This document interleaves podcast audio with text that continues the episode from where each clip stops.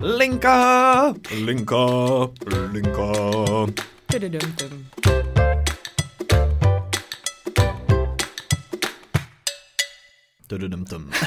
Vy jste viděli, jak se tady kovy rozmachoval.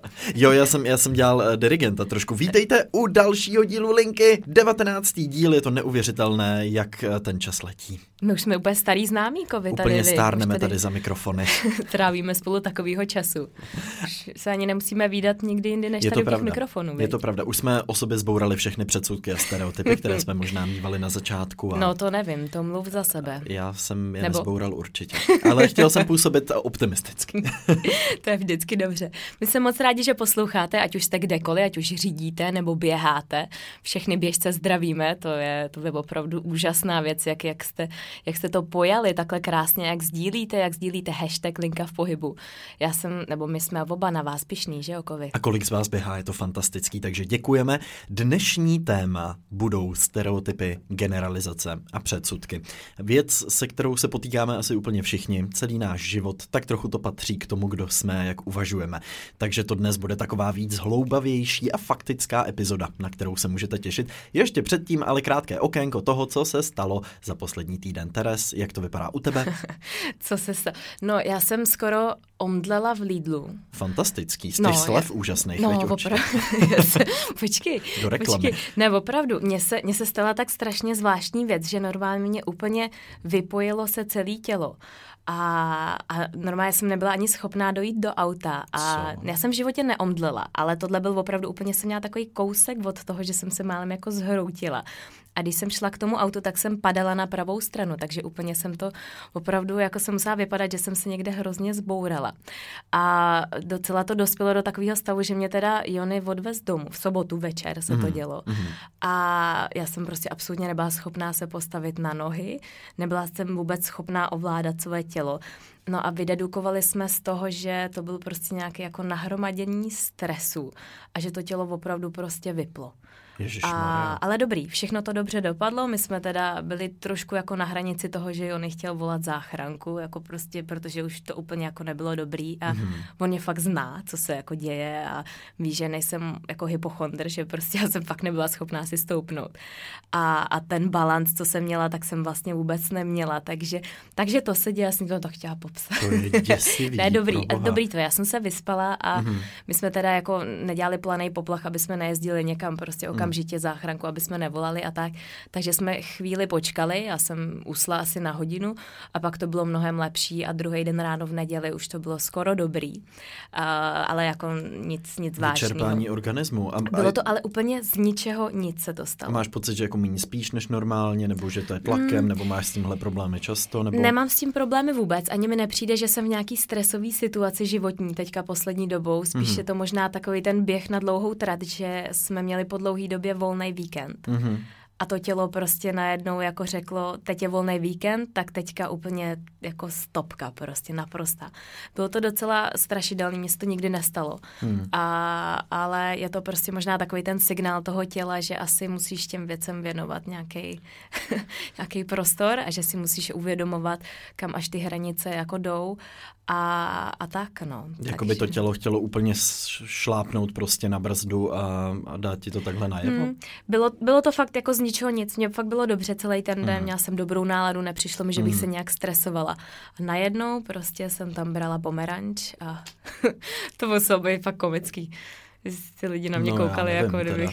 Kdybych, opravdu prostě měla... A chtěl ti pomoct někdo aspoň? Já nebo? tam byla s Jonym, takže Jony, Jo, Jony, takhle. jo, Aha, Jony tam dobrý. nejdřív chytal Vilího, který tam běhal s tím malým košíkem a nakupoval. Pak chytal pomeranč a pak, pak chytal pomeranč a pak chytal mě. Takže no, bylo to jako zvláštní zážitek teda, ale, To- to- ale dobrý, dobrý. to je takže, strašidelný. To je tak, strašidelný. tak jsem teda se měla já. Úplně jsi mě vyděsila teďka. Ne, už to, vidíš, že vypadám normálně, nebo? No, Ne? pomeranč nedržíš v ruce, takže já jsem docela v klidu a když tak tě budu chytat tady. A co u tebe, Kovi? U mě já jsem měl takový velmi klidný víkend, dali jsme si s kamarádkou wellness, jeli jsme do Plzně, šli jsme na ples, bylo to fajn. Takže To já jsem paráda. takový hezky odpočatej a teď si asi budu dávat vždycky takovýhle, takovýhle víkendy. Zjistil Hmm. jsem, že mi to hrozně vyhovuje a pomalu se chystám na výlet, eh, poletím do Amsterdamu a Benelux a tak, to už jsem říkal minule, těším se moc, takže už jsem v takové přípravné fázi pomalu na výlet. No tak to je paráda. My jsme dostali pár tipů, co by si v Amsterdamu nebo vůbec takhle v těch zemích měl navštívit, tak, Mhm, tak určitě dobře. to musíš za- zařadit do svého itineráře. Tak moc děkuji za tipy, který posíláte. Každopádně teď už pojďme tedy k tématu, které dneska máme.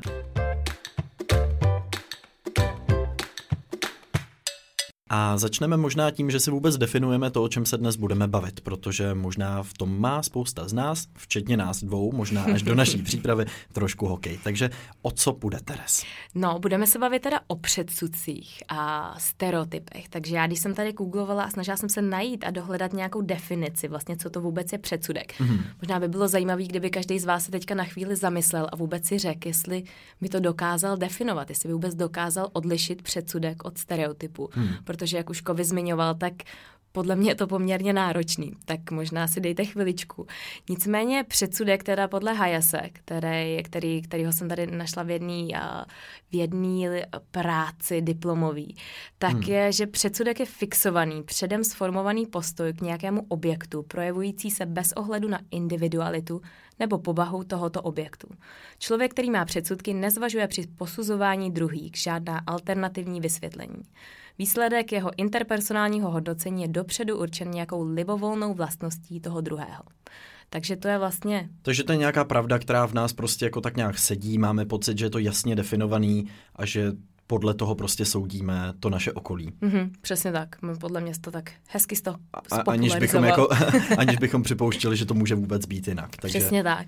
Přesně tak. To je tedy předsudek. Naproti tomu stereotyp, ten byl, ten byl už, uh, vlastně tady jsem našla definici od Voltra Lipmana z roku 1922, který jako první použil vůbec pojem stereotyp. Mm-hmm. A popsal tak předem daná schémata vnímání a hodnocení okolní reality. A popsal to tak, že jsou to uspořádané více či méně konzistentní obrazy světa. Nemusí to být kompletní obrazy světa, ale jsou to obrazy přijatelného světa, na který jsme adaptovaní. V tomto světě lidé a věci mají své dobře známé místo a dělají očekávané věci. Zde se cítíme doma.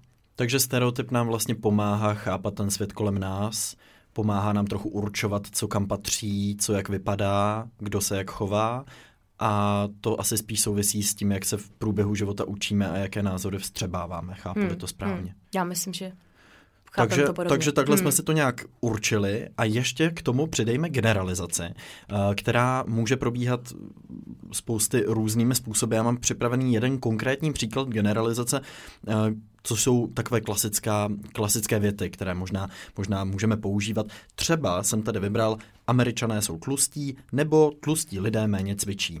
Což může třeba z dat vyplývat jako pravdivý údaj. Můžeme zjistit, že skutečně třeba u tlustých lidí nebo u lidí s nadváhou dochází méně třeba k fyzickému pohybu, což je třeba datově vlastně pravda, ale my tenhle ten fakt vezmeme a aplikujeme ho na jednotlivce. V tu chvíli generalizujeme. Takže potkáme někoho na ulici a řekneme, aha, no ty si tlustej, protože méně cvičíš. To je přece jasný. Taková je pravda.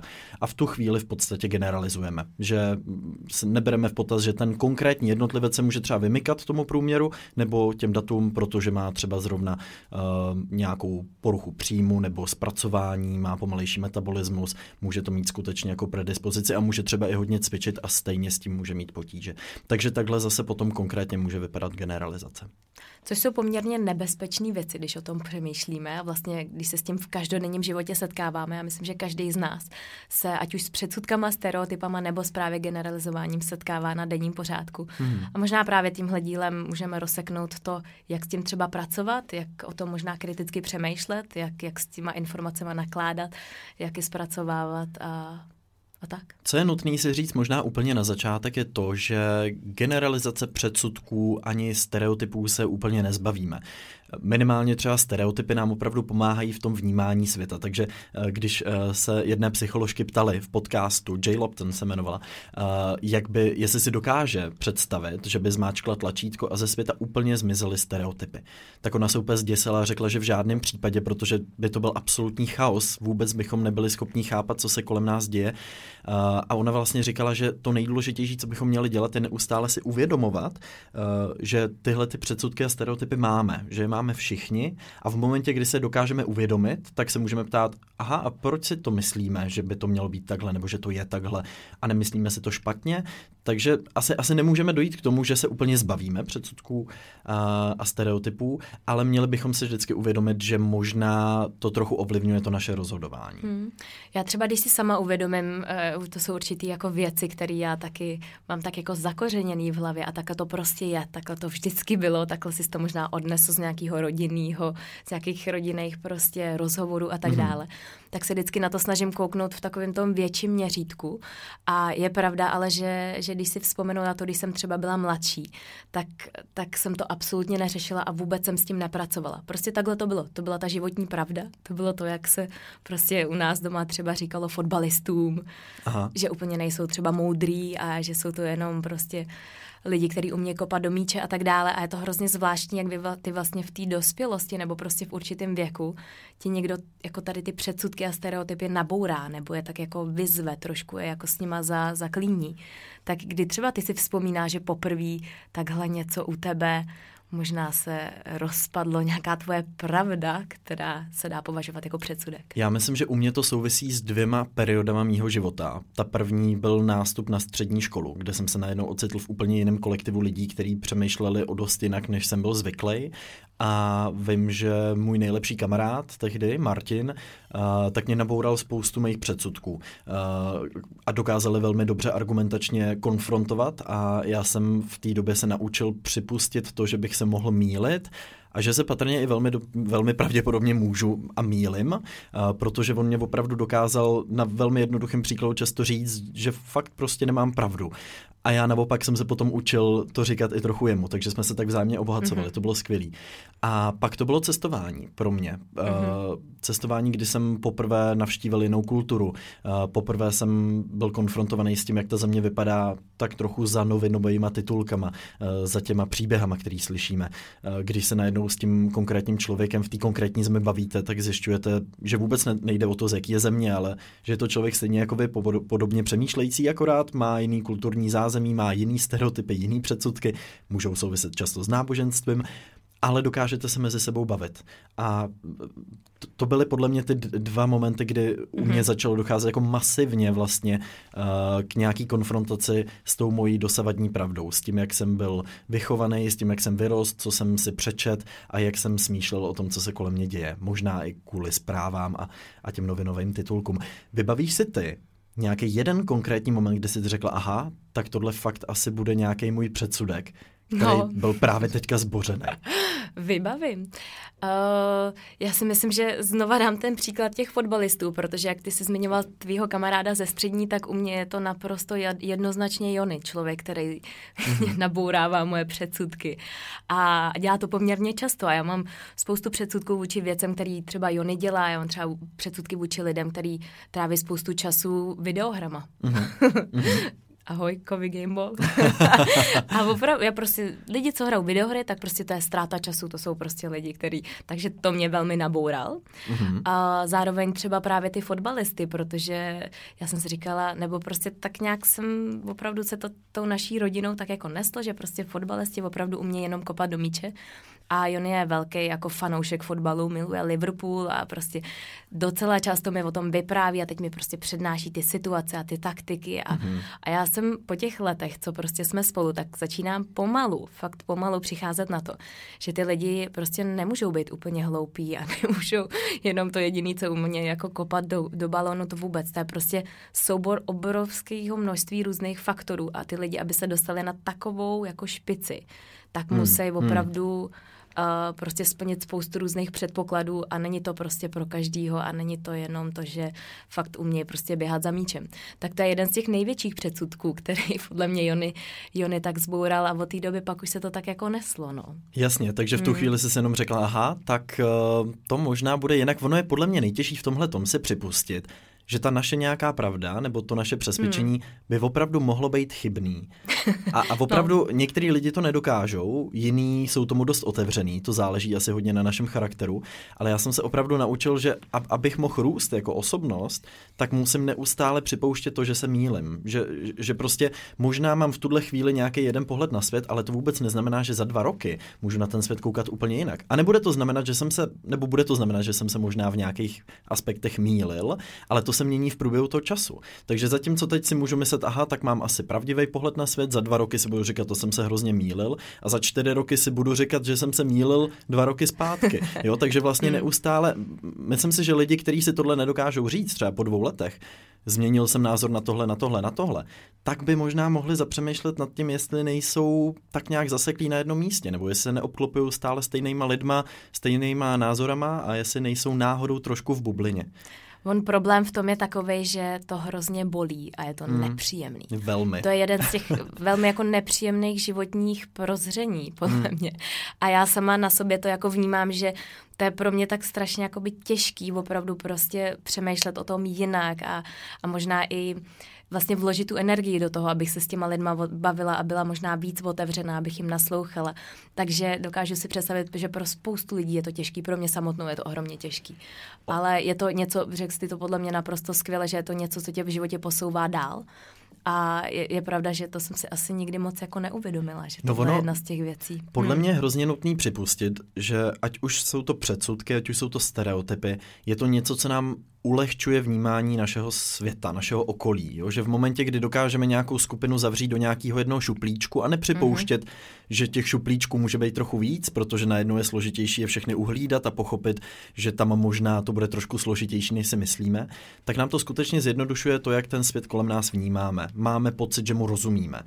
A myslím si, nebo z vlastní zkušenosti vím, že ty nejmoudřejší lidi, který jsem kdy v životě měl možnost potkat, tak nikdy nepřestali pochybovat.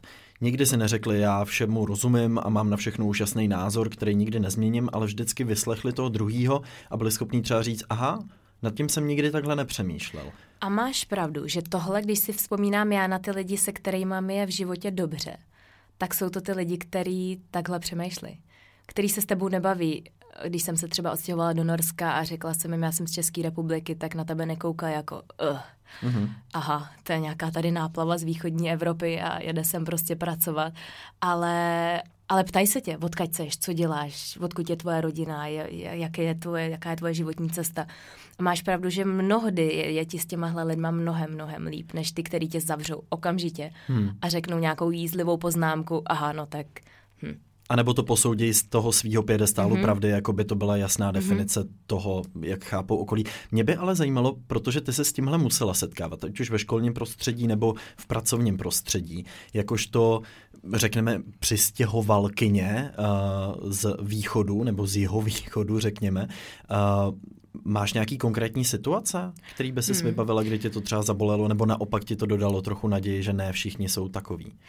Častokrát. Mně se to v tom hmm. Norsku stávalo opravdu hodně, protože nás házeli do, do pytle s Polákama, kterých tam je spoustu a opravdu úplně nedělají jakoby dobrý jméno. Prostě opravdu většina prostě problémů, která se tam děje, ať se to týká v pracovním prostředí, nebo právě třeba v prostředí té univerzity, co jsou třeba lidi, kteří uh, podváděli, měli taháky ve škole, mm, tak většinou jsou to právě tady, bohužel, bohužel to prostě tak je.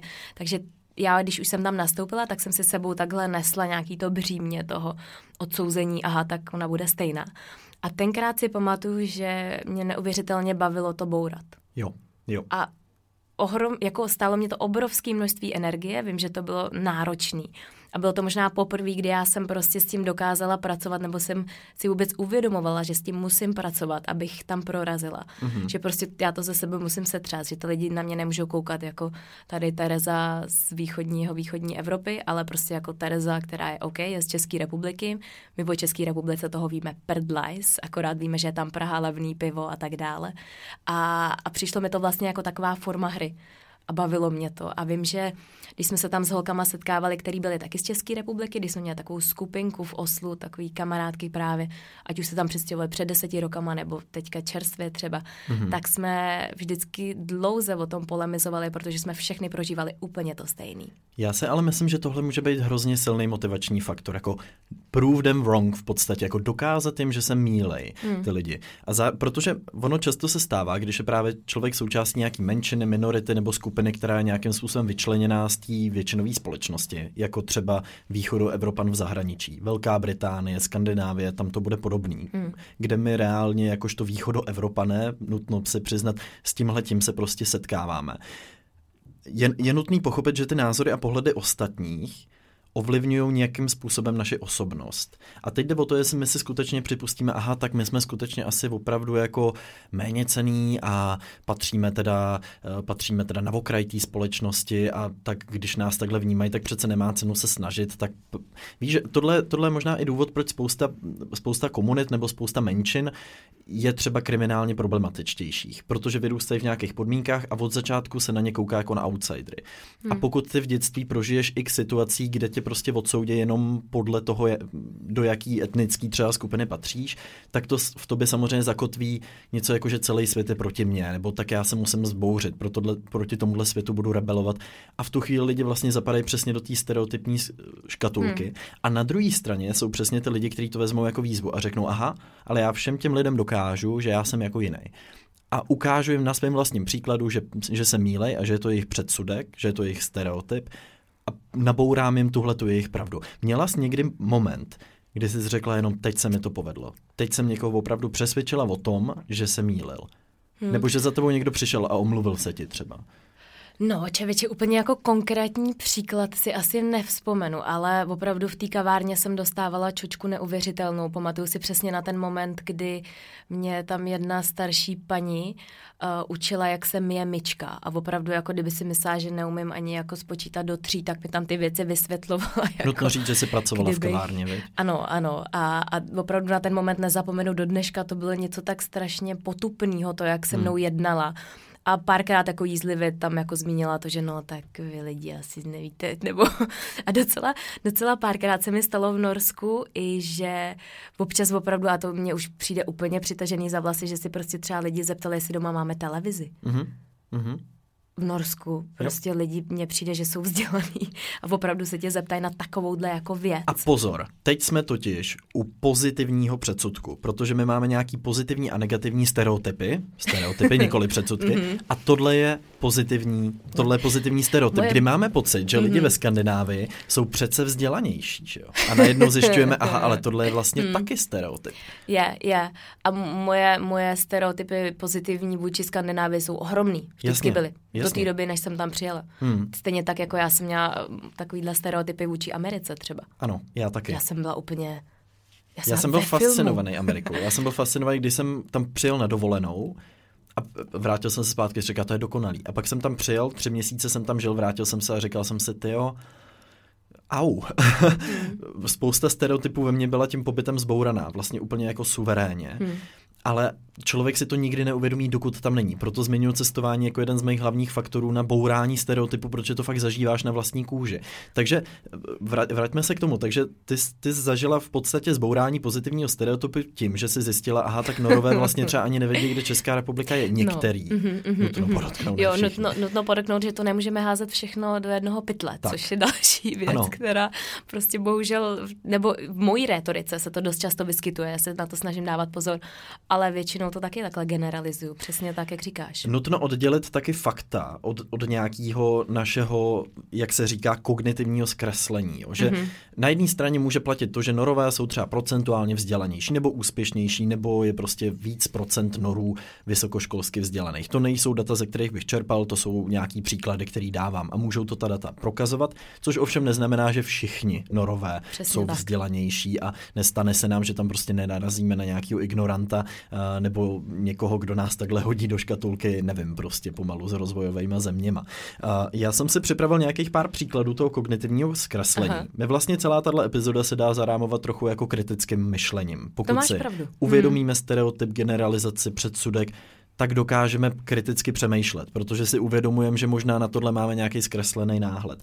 A vlastně kritické myšlení a objektivita, Krimiš, což je zároveň projekt Growjobu od Petra Ludviga, já jsem byl na jejich přednášce, tak oni mají takový skvělý obrázek, který určitě najdete, pokud to vygooglujete, 16 kognitivních zkreslení. A to je 16 konkrétních příkladů toho, jak třeba nějakým naším vnitřním procesem přistupujeme k té realitě s nějakým už předpokladem, mm-hmm. možná často milným. Takže dám třeba pár nějakých příkladů. Třeba heuristika dostupnosti. Lidé přeceňují důležitost informací, které jsou jim dostupné. Někdo může tvrdit, že kouření není nezdravé, protože zná člověka, který se dožil 100 let a kouřil tři krabičky denně. Takže jeden z klasických příkladů, dá se to pojmenovat i trochu mm. jako argumentační faul, protože podle jednoho člověka, který nám byl blízký, soudíme celou skupinu lidí. Vlastně přesně to, o čem jsme tady mluvili. Nebo třeba iluze zhlukování. Tendence vnímat vzorce v náhodných událostech. Je příčinou různých bludů, třeba o hazardu. Například přesvědčení, že po řadě červených čísel padlých v ruletě je opětovné padnutí červené méně pravděpodobné že vlastně tak teďka čtyřikrát padla červená, tak přece musí padnout bílá. Hmm. A těchto příkladů je dohromady 16, já bych je tady mohl že, mm-hmm. vykládat, vykládat neustále a ještě vezmu teda do třetice všeho dobrýho jeden a to je salience. Tendence z, zaměřovat se na nejjednodušeji vybavitelné znaky nějaké osob, osoby či konceptu. Takže třeba, když přemýšlíme nad smrtí, vybaví se nám spíše teroristický útok než autonehoda, která je ale statisticky mnohem pravděpodobnější. Takže doporučuji všem si tohleto vygooglit a přečíst, protože je to přesně to, co děláme všichni. Neubráníme se tomu. To je prostě, hmm. jak lidský mozek funguje. Ale pokud si dokážeme občas říct, hele, možná dělám tuhle tu chybu, možná dochází k tomuhle kognitivnímu zkreslení, tak v ten moment jsme podle mě schopní opravdu otevřeně o něčem diskutovat nebo něco vnímat. Jo. A není to zase podle mě o tom, že zbouráme úplně všechno, co v nás je, nebo nějaký přesvědčení, nebo nějaký názor. To je určitě skvělý, když ho máme.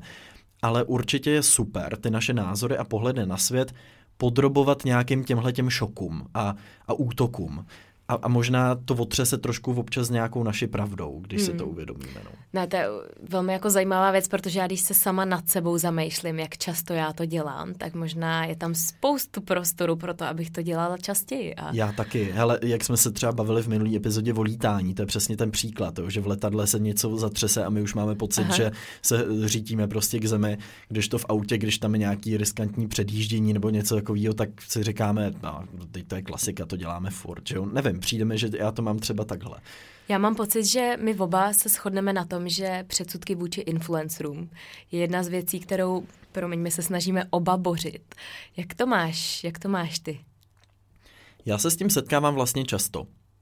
A to je třeba na workshopech, který dělám pro rodiče, kdy často oni přijdou na konci a řeknou, vy jste mě hrozně překvapil. Já jsem si opravdu myslel, že ty influenceři jsou všichni úplně hloupí, nebo že na tom YouTube jsou samý jako odpadní věci, ale mě překvapilo, že to video je vlastně docela dobrý, anebo že vy vlastně nad těma věcma normálně přemýšlíte.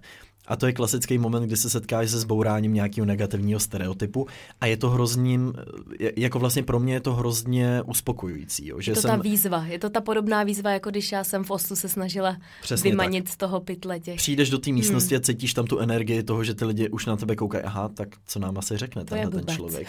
To je nějaký idiot. A pak vidíš, jak postupně hmm. vlastně v nich vyvoláváš ten pocit, aha, tak možná třeba ne a nakonec třeba některý z nich si řeknou, a tak ví jeden, ale u některých z nich to může vyvolat opravdu to, tak já se kouknu teda ještě na něco tam a, a třeba to není tak špatný, jak jsem si myslel to je hrozně podle mě potřeba, hrozně se vždycky vážím toho člověka, který to dokáže tohleto vlastně přijít a říct, tak možná jsem se opravdu mýlil, ty jo, a je mi prostě 45, nemám patent na pravdu jenom kvůli tomu, že je mi, že mi tady 45 a, a všemu už rozumím a všechno jsem se naučil. Ne, ne, ne, prostě díky. A, hmm. a, a to samý dělám já často, jo? Že, že řeknu nějakému kamarádovi, tyjo, dokud jsi mě to takhle neřekl, tak já jsem nad tím nepřemýšlel, díky, možná jsem se mýlil. A co to třeba v poslední době bylo? Můžeš říct nějaký příklad, kdy ty takhle třeba rozplynulo, rozplynul tvůj předsudek? Rozplynul předsudek. Hele, já si vzpomínám jeden z těch zásadních, to opravdu bylo, když jsem byl poprvé v muslimské zemi. Mm-hmm. Když jsem byl třeba v tom Iránu a opravdu jsem jako úplně nechápavě vnímal, co se kolem mě děje. Nebudu skrývat, že předtím, než jsem, než jsem tyhle ty cesty, cesty podnikl, tak jsem měl asi většinový názor na to, že jako muslimů se bojím a nejsem si jako jistý, uh, jak, moc, jak moc to náboženství ovlivňuje tu společnost. Ale když jsem tam byl, tak jsem velmi vlastně příjemně překvapený byl z toho, jak ty lidi jsou opravdu otevřený, vzdělaný, uh, že to náboženství vnímají, ale dokážou ho oddělit od té politiky, od toho diktátorství, který tam třeba mají. A samozřejmě, že se najde spousta lidí, kteří tomu propadnou absolutně fanaticky a nekriticky. Stejně jako se najdou tyhle lidi, nebo v minulosti se nacházeli třeba u křesťanství ale trochu mě to nebouralo tenhle ten předsudek. Toho, že ten region je celý stejný, že všichni ty lidi jsou stejní, eh, že nás vnímají negativně, eh, že přesto jejich náboženství nic nejde a že nejsou schopní se o tom jako kriticky bavit. Na druhou stranu uh, mě trošku štve na druhé straně ta hyperkorektnost, která k tomuhle je. Že jakmile řekneš jakoukoliv kritickou věc vůči muslimům, tak už seš okamžitě rasista. Jo? Nebo když se zmíní v nějaký zprávě, že útok udělal prostě muslim třeba na, na bílou, bílou holku, takže automaticky podněcuješ rasismus a nemělo by se o tom psát. A to je podle mě obrovská chyba médií v dnešní době. Jo? Že hmm. oni často ze strachu, aby nepodněcovali nějaký jako rasový, ne, rasovou nenávist nebo stereotypy a předsudky, tak o tom radši vůbec nenapíšou a ty lidi se o tom dozvědějí obskurně z nějakých úplně jiných zdrojů a řeknou si, aha, a tady nám někdo zatajuje pravdu a kvůli čemu, aha, aha, a Ježíš Maria a začnou se bát ještě mnohem víc. Je pravda, že no, to je, to je možná další téma na, na další podcast, vůbec síla médií, síla informací, která hmm. nám je podávána, kterou zpracováváme. Ale myslím si, že je právě skvělý to otevřít tady to téma toho kritického myšlení opravdu v každou tu situaci nebo každou tu informaci zpracovat a, a dívat se na to. Mně se líbil ten tvůj příklad z toho Iránu, protože já jsem měla něco velmi jakoby podobného. A, a je, to, je to zase o tom, no, jak říkáš, je to o tom cestování, o tom zažívání těch situací, o tom prostě, o té zkušenosti, o tom, kolik, hmm, hmm. s kolika lidma se bavíš a, a je fakt, že tě to v tom životě může posunout ohromně daleko. A samozřejmě my, my taky ten svět kolem nás soudíme podle počtu těch zkušeností. Že já si vzpomínám, že když jsem byl malý, nevím, kolik mě bylo, uh, tak mě prostě konfrontoval jenom verbálně uh, jeden Rom, uh, který mě v podstatě vynadal a, a urážel mě. A to ve mně tehdy zakotvilo nějaký jako ten bias, takový ten předsudek, že aha, tak všichni Romové jsou takový. Dokud jsem neměl x dalších pozitivních zážitků s romskou komunitou a řekl jsem si, jo, ne všichni, prostě je tam pár černých ovcí, ale je tam spousta lidí, kteří jsou upřímní, milí a jsou v pohodě a snaží se právě třeba často proti těm předsudkům bojovat, ale tím, že jsou často vyčleněný na okraj té společnosti, tak logicky mají maj pocit, že prostě všichni jsou proti ním. A často to vyvolá ten, ten počet uh, ten počet lidí, kteří jsou třeba agresivnější vůči okolí, třeba kvůli tomu stoupá, protože mají pocit, že to okolí je proti něm. Ale tohle jsou věci, na kterých jsem začal přemýšlet, nad kterými přemýšlím až, až jako vlastně v posledních deseti třeba letech. Hmm. A do té doby jsem skutečně třeba do 15, do 14 jsem byl fakt jako vlastně ve spoustě věcí hrozně zatvrzelej a měl jsem pocit, že jim rozumím úplně suverénně nejlíp. Že takhle to je. Že takhle tak, to prostě Taková je. byla ta tvoje jedna zkušenost, tak na, tý, na ano. základě toho postavíš. Hm? Já jsem, když jsme tady měli obědovou pauzu ve firmě, tak mě přišlo jako dobrý udělat takový malý průzkum a zeptat se lidí, co jsou ty jejich předsudky, nebo co mají pocit, že vlastně jsou takový předsudky, které tak jako se vznášejí v tom světě. Mm-hmm. A docela všichni se shodli na tom, že třeba ženy za volantem, je jedno téma samo pro sebe. Což, eh, no, jak to vnímáš ty? Já mám kamarádku, která tomuhle předsudku úplně propadla a vždycky, když se děje něco na ulici, tak říká, to je ženská za volantem. Já vždycky říká, ty jsi taky ženská za volantem. No jo, ale já, se, já, já nevím, něco jiného. Uh, t- tak jo, uh, tím, že neřídím, tak to moc nevnímám. Možná, kdybych řídil... Tak by tak... to mohlo být kovy za volantem. to ne, nepochybně, ano. Takže ať už žena nebo muž by mě viděla za volantem, tak by, aha, to je určitě kovy za volantem volantem, protože neumí řídit. Uh, takže na tohle člověče úplně, úplně asi nemám názor, ale vnímám to kolem sebe často. Že... Ženy za volantem, blondýny za volantem, ano, to je ještě ano. další liga, No podle tak ty mě. to máš tím pádem dublovaný, s tím se no, taky setkáváš. No, ale uh, nutno říct, že u mě je to taky možná trošku zaslouženě, protože já nejsem úplně nějaká zdatná řidička. A když jsem se uh, dlouho, dlouho, dlouho, dlouhý léta zpátky, když jsem řídila, snažila vyhnout Ješkovi, mm-hmm. tak jsem se mu vyhla tak, že jsem ho přejela a kdybych jela rovně, tak bych ho nepřijela. takže možná je to u mě tak trošku zaslouženě, takže můj kamarád Matyáš Ramba mm-hmm. se mi do dneška velmi jako směje, teda, že teda se snažila vyhnout Ješkovi. Takže u mě blondýna za volantem ne, já si myslím, že to je velký předsudek, který prostě já si myslím, že ženy uh, jsou dobrý řidičky, že mnohdy jsou mnohem opatrnější a jediný, co si myslím, takže nemají moc dobrý odhad. A to si myslím, že by možná mohlo být i někde třeba podle nějakých průzkumů vycházet, že prostě podle mě nějaký to nastavení tam je prostě jiný než u těch mužů. Pokud a to bych, si myslím, že možná z toho může plynout to. Pokud bych, bychom o tomhle tématu chtěli vlastně kvalifikovaně debatovat, samozřejmě se o tom bavíme normálně, ale kdybychom opravdu chtěli vycházet z nějakých dat, tak bychom si museli vyhledat průzkum, řekněme, muži versus ženy na počet nehod a říct, aha, tak z tohohle vychází, že prostě za nehody může a teď plácám třeba 60% žen, což obecně znamená teda, že asi ženy skutečně hůř řídí, ale zase se nesmíme dopuštět generalizace, čili když uvidíme ženu za volantem, tak to neznamená, že je to špatná řidička. Může být v těch 40%, který jsou prostě bez nehod nebo v pohodě, nebo že jo, co spadá na ty muže, ale, ale ne, teď jsem to teda udělal trošku, trošku, trošku špatný závěr tohohle toho všeho, ale vycházet z toho, že to, že to je žena, ještě neznamená, že je to horší řidička než muž. Taky tam může hrát roli tady v tom tvém průzkumu, co mě hnedka teďka napadá, to, že ženy mnohem častěji mají v autě děti, mm-hmm. které jsou obrovskou prostě ty setřesou jakou tvoj, jakoukoliv tvoji pozornost a vím, že prostě děti, za, děti, který máš, ne za volantem, ale děti, který máš v autě, Aha. tak uh, jsou snad devětkrát víc uh, nebo jak je to, že jsou prostě devětkrát víc, je to vlastně větší pravděpodobnost, že budeš mít nějakou autonehodu, než když jsi na telefonu. Že Čili to je jako to mnohem větší, mnohem větší, mnohem větší rozptýlení, rozptýlení od toho řízení, než tak. třeba telefon? Přesně tak. Což je vlastně strašně zvláštní, nebo zvláštní to není, já to je to pochopitelný, protože hmm. když vidím, že co tam Vilí třeba vzadu vyvádí, nebo když má nějakou křupku, teď mu zaskočí, tak možná ještě tady tím nabourat to, jaký možný různý věci a rozptýlení a tak dále, tam můžou v tom průzkumu hrát roli. O, ono je nutné se vždycky položit otázku proč. Pokud se ptáme, proč jsou třeba američané jsou tlustí, řekněme, to je nějaký prostě předsudek, nějaký stereotyp a teď si pojďme položit otázku proč kvůli čemu to je. Je to kvůli kultuře, kvůli tomu, že třeba v Kalifornii je to jiný uh, než prostě Midwest, kde mají třeba lidi obecně uh, nižší příjmy, čili kupují levnější potraviny, čili nemají tak nutričně bohatý jídelníček, méně se hejbou věnovat pozornost všem těmhletem proč, abychom pochopili, proč teda vlastně k tomu dochází. A pak zároveň teda myslet na to, abychom, abychom nepotkali Američana a řekli mu, že ty nejseš tlustý, jak je to možný, jo? že prostě Američanů uh, jsou, jsou stovky milionů a pochopit, že to neznamená, že všichni, ale že třeba na průměr populace vychází mnohem víc nadváhy, než třeba v evropských státech, řekněme. Že je to možná kvůli tomu, že více jezdí autem uh, a že mají třeba méně kvalitní stravování a jídelníček. Takže vždycky, když se setkáme s nějakým takovýmhle výrokem, tak si možná položit taky otázku, kvůli čemu by to mohlo být. Hmm. Že to hmm. prostě není tak, že se narodí a jsou od narození tlustý, ale musí to kvůli něčemu, něčemu asi. Což asi je taková skvělá pomůcka, vzniknout. možná jednoduchá. Jednoduchá. Jak, jak, jak o tom přemýšlet. Přesně Když tak. se ještě podívám na, tedy na ty další předsudky, co tady tak na tom obědě padlo, hmm. tak jsou to jednoznačně matky na mateřský. A s tím se setkávám já, že uh, mladý maminky na mateřský, když vidíš mladou maminku s kočárkem, mm-hmm tak možná tak všichni tak, nebo všichni, teď to zase taky generalizuju, ale většina lidí mám pocit, že se na mě kouká jako, že ježíš chudák holka, tak to byla asi nehoda. Víš, a je to takový, jako že vlastně okay. k tomu tak jako přistupují hned, že už vidějí ten scénář zatím, že přece mm-hmm. to není mm-hmm. možný, že bych třeba vypadala mladší a bylo by to dítě plánovaný. A je to hrozně zvláštní, když třeba ty lidi pak eh, k tobě přijdou a nějakým způsobem to komentují, ať už když jsi u doktora nebo tak.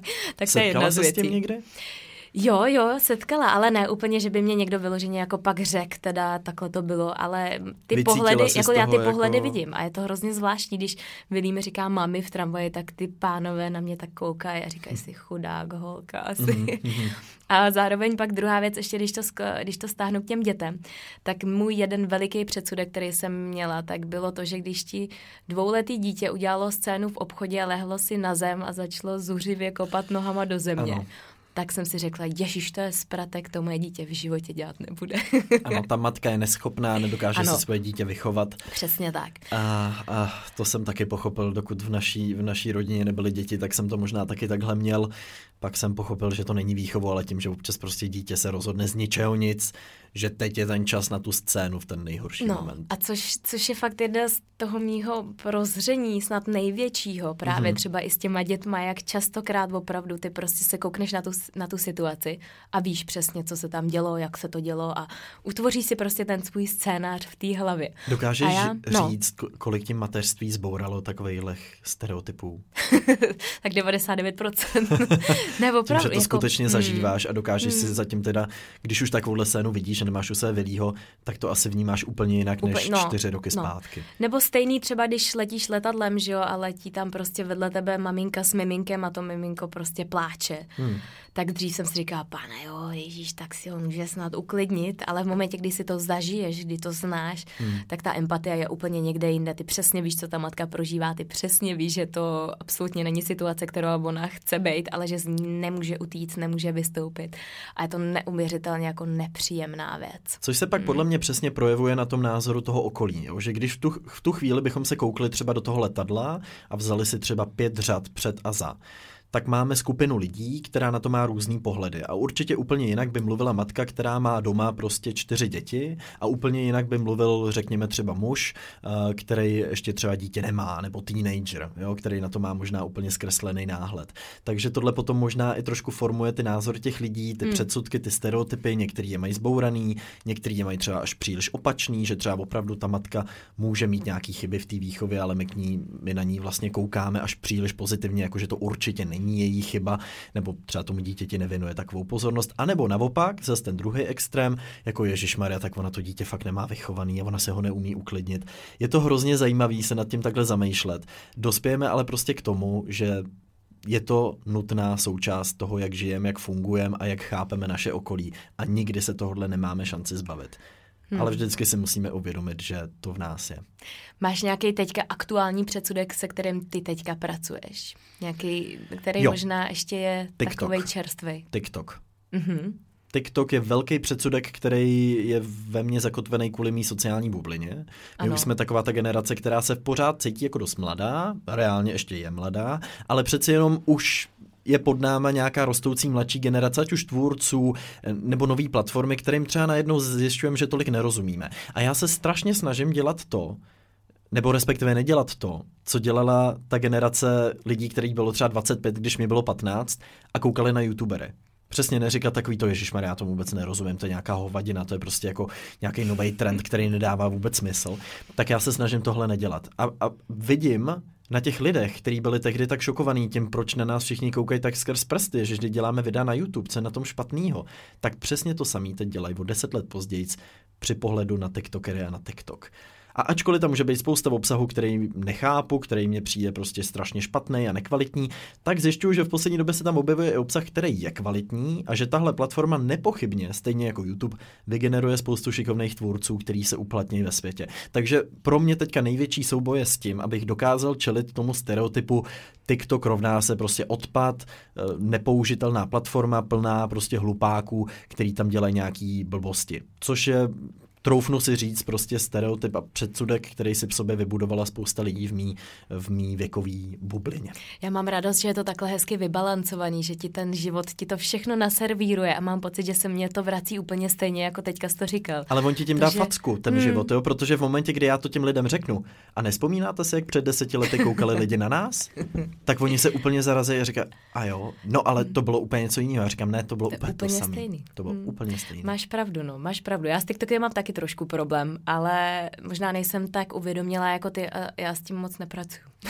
Hele, takhle, já, s tím, já se s tím snažím pracovat tak, že vystavuju svůj mozek nějakým třeba kvalitnějším věcem, který o tamtud přicházejí, snažím se to jako vnímat a ačkoliv na to si myslím, mám stále spíše, pardon, jsem se neslumil telefon. To TikTok. TikTok, nové, nové video od mé nejoblíbenější slizové tvůrkyně a G stereotypy.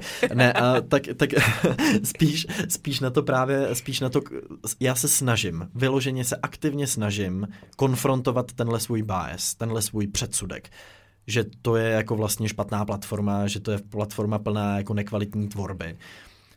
Možná, možná tím vzniká zase až příliš pozitivní předsudek, těžko říct, ještě v tom nejsem ustálený, pořád to zkoumám, nemám na to nějaký ustálený názor, ale snažím se zvědomovat to, že k tomu můžu mít možná až zbytečně negativní. A co bys možná poradil těm lidem, kteří třeba právě bojují s něčím podobným, mají prostě k něčemu předsudek, jaký ty kroky, úplně takové jako návod, bych řekla. Návod Kovyho asi... návod, jak Kovy ne. návod nemá, ale, ale možná se nebát prostě konfrontovat, nebát mm-hmm. si přečíst článek, u kterého už na začátku víme, že s ním nebudeme souhlasit, dát mu šanci dát šanci člověku, který s náma bude chtít argumentovat v hospodě, nebo ve třídě, nebo v práci, nebo na obědové pauze o nějakém tématu, o kterém máme pocit, že jsme si prostě skálopevně jistí, že takhle to je. Dát tomu člověku šanci. Dokázat teda rozpoznat, jestli není opravdu totálně kognitivně zkreslený a, a nemá tam nějaký argument, nepoužívá na nás argumentační fauly a nečerpá prostě z nějakých opravdu uh, dokázaných lží, což se taky může často stávat, že ty lidi opravdu jako vezmou lež a transformují ji v pravdu. Takže dokázat naslouchat, dokázat být dostatečně kritický, ale vyloženě od začátku neříkat, ty mě nemáš co říct. Vždycky vyslechnout a pak si udělat názor, jenom ježiš, tak tenhle člověk opravdu asi je uzavřený v nějakých jako fake news a, a tak dále, anebo aha, ale na tom možná jako vlastně něco bude tak hmm. uh, návod dát nedokážu, ale možná, možná tak nějak trošku dát tomu opačnému názoru šanci vždycky. Hmm. Já mám ještě úplně poslední dotaz a to je to, že uh, jestli jsi někdy byl sám v kině jestli je to pro tebe něco, co, k čemu ty máš před, když se na někoho koukáš, jde sám do kina, říkáš si chudák, tak on nemá s kým jít do kina. Hele, byl jsem, je to něco? vlastně minulý rok jsem to poprvé začal, začal aplikovat, byl jsem takhle třikrát. Já většinou... budu s tebou klidně kovy, když nemáš s kým Protože já jsem takový chudák a nemám s kým A to není vyloženě kvůli tomu, protože jo. já jsem zjistil, že jsou filmy, které si nejlíp užiju sám že já o tom filmu jako potom nepotřebuju s někým jako klábosit a nepotřebuju to mít vyloženě ani jako párovou aktivitu nebo skupinovou aktivitu, mm-hmm. ale že si to fakt dokážu užít sám, protože jsem dokázal vypnout ten pocit, že jsem loser, protože jdu sám do kina. Že na tom vlastně není vůbec nic špatného, že se akorát nekoukám doma, ale jdu mezi lidi a pak se třeba s někým potkám po tom filmu, jdu si sednout na kafe nebo nejdu, jdu, jedu domů, ale dokázal jsem připustit, že můžu jít sám do kina. A to jsem teďka udělal naposledy v Paříži v lednu, což souvisí i s mým linkatypem týdne z minulých epizod, kdy jsem šel na ty malé ženy a šel jsem taky sám. Mně to přijde naprosto fantastický jít sám do kina. Ne. ale, Chápu, ale tak ale, protože máš velího, máš no, oného, no, že jo? právě a... proto, právě proto, hmm. že o tom poslední dobou přemýšlím tak strašně často, protože já miluju chodit do kina a tím, že prostě s Vilím je to náročný a a že hlídání večerní je náročný a tak dále a nechci prostě ty lidi obtěžovat a tak, tak si říkám, že už je na čase, abych šla sama do kina a hrozně se na to těším. A vlastně dřív, já si nedokážu představit, že by mi někdo řekl, že bych šla sama do kina. Já bych si mm-hmm. prostě, já bych to asi jako, by mi to přišlo strašně zvláštní. Mně se určitě mnohem líp chodí do takových těch víc artových nebo, nebo menších kin, než do těch multiplexů. Kde jsou všichni sami. Tak. v těch artových. V artových ne, ne ale, ale mám tam pocit takového jako komornější trochu atmosféry, mm. přece jenom. Ty multiplexy většinou je to obrovský sál, teďka spousta lidí kouká, není mi to příjemný, se přiznám.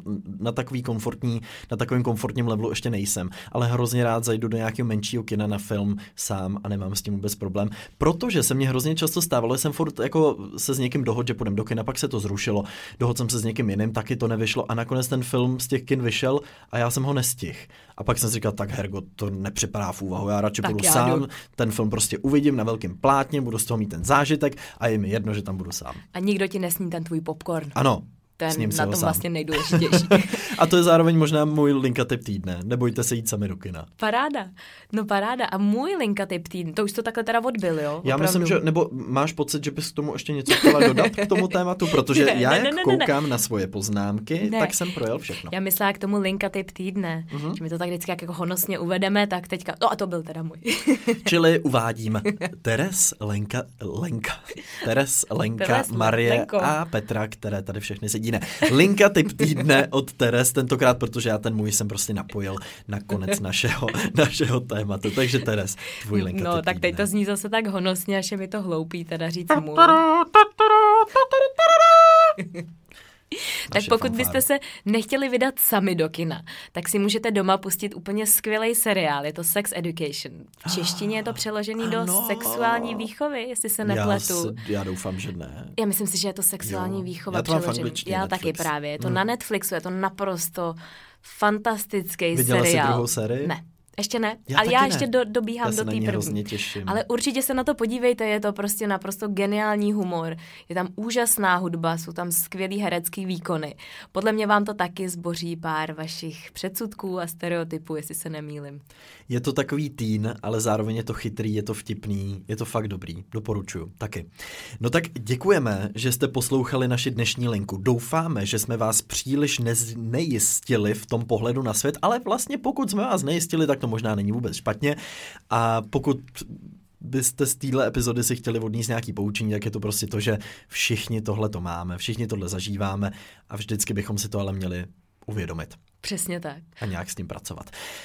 Na závěr ještě možná zase díky, že píšete, ať už e-maily, recenze. Nezapomeňte určitě dát uh, tlačítko odběr, abyste příští čtvrtek náhodou nepřišli o nový díl linky a děkujeme, že posloucháte. Mějte se moc krásně. Mějte se krásně. Ahoj. Ahoj.